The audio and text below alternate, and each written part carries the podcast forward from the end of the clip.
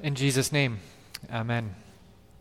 I think I've shared with you all before how I am somewhat of a planner.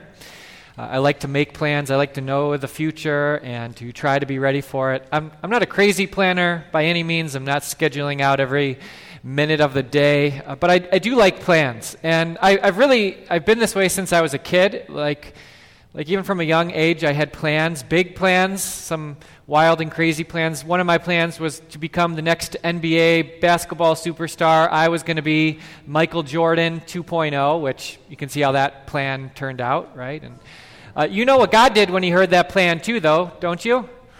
He laughed. Yes. Uh, I'm pretty sure he also chuckled at some of my other plans, like the one that I had to become the next world renowned magician. I was pretty sure that that was going to happen. Uh, hasn't happened yet, although who knows what the, the future might bring. Uh, you've heard that phrase before, though, right? Man uh, makes plans and God laughs. I think it's an old Yiddish saying. Uh, I believe it's a helpful reminder that life is often unpredictable and uh, we're not quite as in control of our life as we would like to think we are. And so we plan and God laughs. I'm, I'm sure all of us can think of some plans we've made that God has chuckled and, and laughed over. It's true, we plan, God laughs. But today we heard that sometimes, sadly, the opposite is true. Today we heard a story about God making plans and, and making promises, and us, his people, laughing. That's what happened with Sarah, wasn't it? God had a plan for her and her husband Abraham. He, he made this amazing promise to her and to, to Abraham, and yet there she was laughing at it. See, God three times at least up to this point in chapter 18, where our reading picks up today, has, has shared with Abraham the, the most wonderful plans he has for him that, that Abraham and, and Sarah would be the parents of this great and mighty nation, that their descendants would number as many as the stars in the sky. That was God's plan and promise for them, a, a plan that sounded impossible, a promise that seemed too good to be true. And so when Sarah hears it again, she laughs. She laughs at God's plans. Uh, I think sometimes we do the same. Maybe not out loud, because uh, we're a little too polite for that, but maybe we roll our eyes or, or, shake our heads because those plans seem impossible and the promises just too good to be true. I, I think it happens all the time. I, I, don't know all of God's plans for each and every one of you. I'm working on it, so give me a little bit more time. But I, I do know some of God's plans for you. I know some of his plans for me, like, like his plan to use our generosity to reflect his generosity. Now, we say that in our service sometimes, but it's God's plan laid out in the scriptures that we would be generous people. And as we are generous, the world would experience the generous love of our Savior. That's God's plan for us. And yet sometimes it seems impossible. Uh, and so we end up laughing at God in disbelief. We, we think things like, God, don't you know that I work hard and, and I have a lot going on in my life, and at the end of the day, I'm tired, and I don't have an ounce of energy or a, or a minute of my time to give away. I, I need to hold on to as much of it as I can. God, don't you know that, that, that I'm running through some hard financial times, that there are bills to pay and, and college education to, to worry about and, and retirement looming, and I can't give more generously than I am? So we laugh at God's plans. Or, or take God's plan for your life that you be his witness. That's one of his plans for you. Uh, you are one of his missionaries called to, to share his love with your words and with your actions, wherever you are, uh, with your family and your community and your workplace. That's God's plan for you. And yet, I think some of us laugh at that plan too. We think to ourselves, God, don't you, don't you know my coworkers?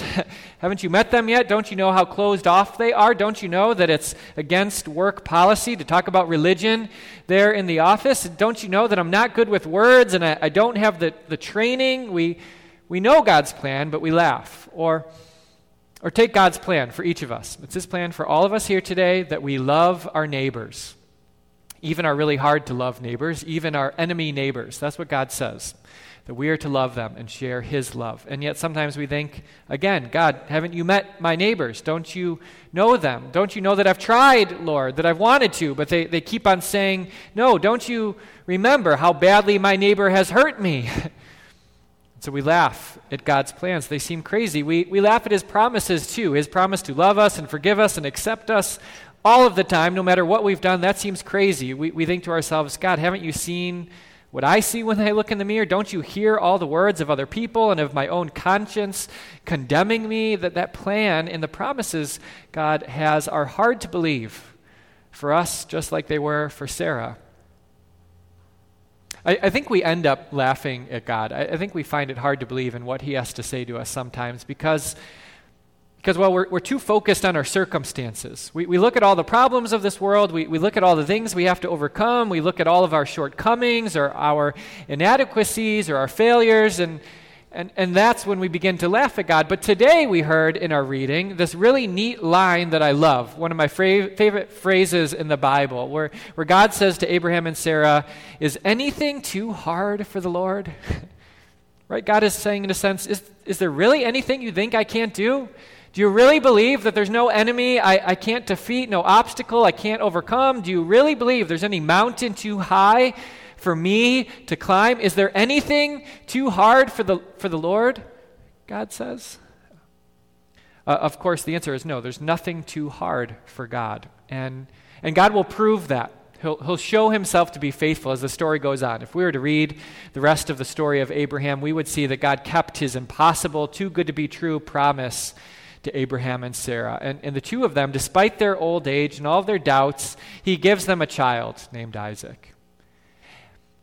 But before we think that's just like a one off occurrence or that God got lucky and, and called something, I, I, think the story of the Bible proves this out over and over and over again. Story after story is, is God doing the impossible and keeping his too good to be true promise, right? We see it in, in Moses, that stuttering old man that God used to rescue the people from Egypt, keeping his, his promise of freedom. We see it through David, that, that little boy with no armor on, slinging a giant down to, to again save and rescue his people Israel. We see it through uh, uh, the, the fishermen and the tax collectors that God would make apostles. We see it through a man named Paul who persecuted the, the church and, and watched over murders who would go on to become a, a, tool that God would use to share the, the good news of Jesus to all nations over and over and over again. We, we see a God who can be trusted, who is faithful, for whom nothing is too hard. And, and of course, all of that is fulfilled most clearly at all, of all in Jesus, a, a,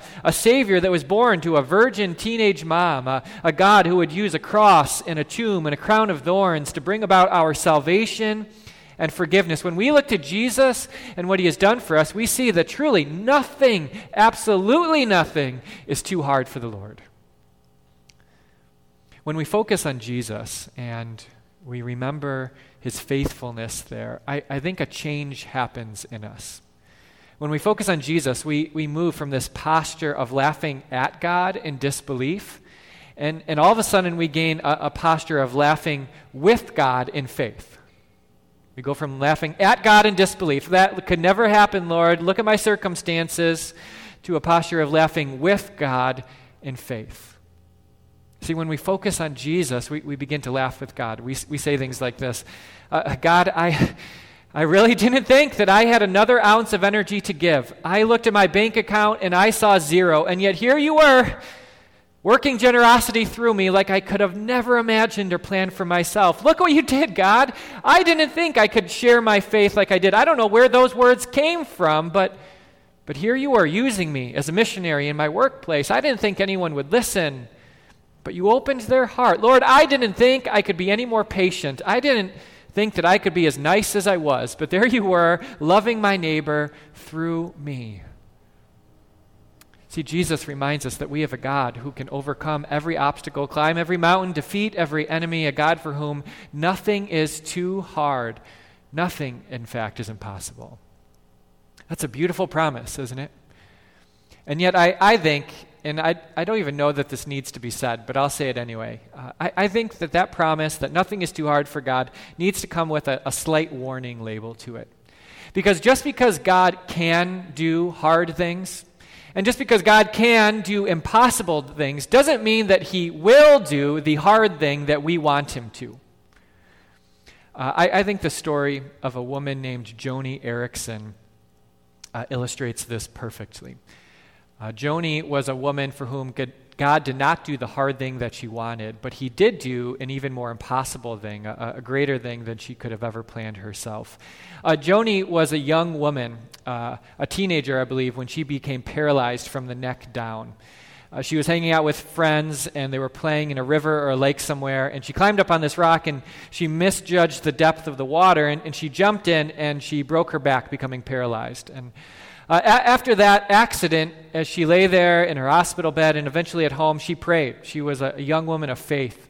Her parents had raised her well, and she, so she prayed, Lord, take this hardship away. Do the impossible. Do what the doctors and medical science say can't be done. She fell into despair, depression, because it seemed like God was never going to do that hard thing for her. And the truth is, to this point today, He still hasn't done that hard thing of healing her body. But as Joni shares it today, God has done an even harder thing, something that is even more impossible. You see, uh, Joni today is an award winning artist. She can't paint with her hands, she can't hold a, a brush, so, so she has learned to paint by holding a brush in between her teeth, and her artwork has, has become world renowned. Uh, Joni has also written uh, at least 25 best selling books that have been read by millions. She has a radio program that is aired on hundreds of stations across the country, heard by millions. Uh, Joni has been able to touch people with the love of Jesus, uh, people like you and me, other disabled people just like her. And as she reflects on it, to her, that is the harder work. that, that is the, the more impossible thing that God has done. Using someone like her, overcoming her disability and all the obstacles and excuses that she ever could have made to glorify the name of her Lord Jesus. And I think the same so often is true for us. God doesn't do the hard things that we pray and hope for Him to do. He doesn't always heal our sickness or, or the cancer of a loved one, but maybe He uses it to, to bless someone else in, in ways that we don't even see. God doesn't always snap His fingers and, and solve our issues or give us the jobs that we want or, or, or the life that we desire, but, but maybe He uses those hardships to, to bring us to a place of faith and trust that we never otherwise could have gotten to, a, a place that was otherwise impossible for us to be. God doesn't always do the hard thing we want, but He can do the hard and impossible things that He has promised to do. He can and will and has forgiven and loved and accepted no matter what. Truly, nothing is too hard for the Lord. And sometimes there's nothing we can do but laugh with Him about it. In Jesus' name, amen.